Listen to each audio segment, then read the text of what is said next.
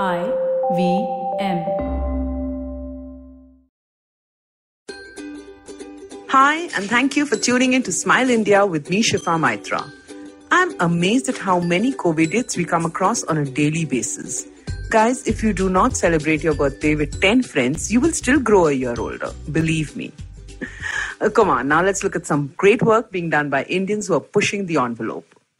One such person is a Kolkata girl, Chandra Datta, who now lives and works at the Oxford University. She is in the small group that the world has its eyes on as they're currently working on the COVID 19 vaccine. Her parents back home worry about her, but they're also proud of the fact that she's working on such a noble cause. Chandra is a Bengali girl who studied in Calcutta till she graduated and then went abroad for higher studies.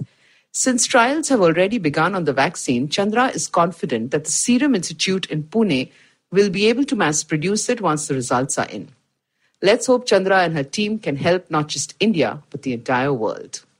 A lovely gesture that spells communal harmony has been seen in Bhivandi, close to Mumbai.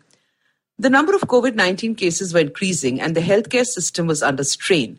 So, two NGOs, Jamaat Islami Hind and Shanti Nagar Trust, decided to do something together. They bought oxygen cylinders and wanted to set up a temporary facility for patients waiting for a bed. The local mosque offered their hall, and now patients from all religions are staying there without a fee. Volunteers from the NGOs ensure hygiene and food. All this is being provided for free. This is the country I'm proud of. Another innovation that has come up in Jharkhand is worth talking about. When the government announced that classes in schools were shifting online, most parents were stumped because they could not afford computers or smartphones for their little ones. In Dumka, 200 of the 246 children had no access to this form of learning, so the principal came up with a solution. The teachers were asked to come to a clearing in the center of the town and provided with a microphone. Each teacher taught her subject, and her voice was relayed clearly via loudspeakers placed at strategic locations across the town. Not one resident objected to these loudspeakers, and the parents are glad their children will not miss a year. Sometimes the simplest solutions work out.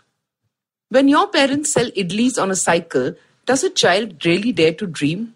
Yet, even when she was helping her parents sell idlis, Kalyani of Hyderabad used to say she would become an engineer.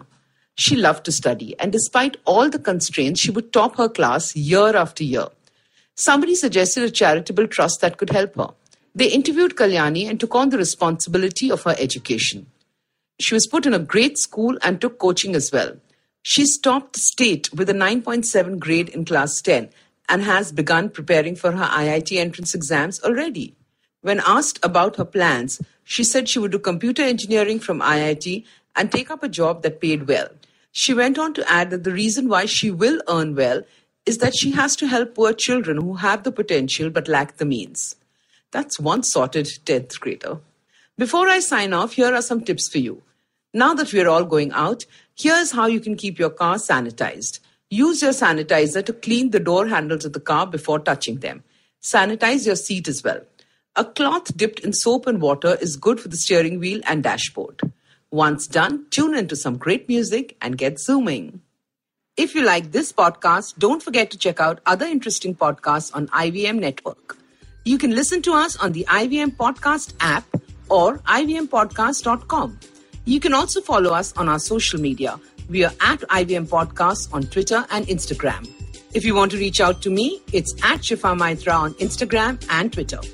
Have fun. I'll see you in the next episode.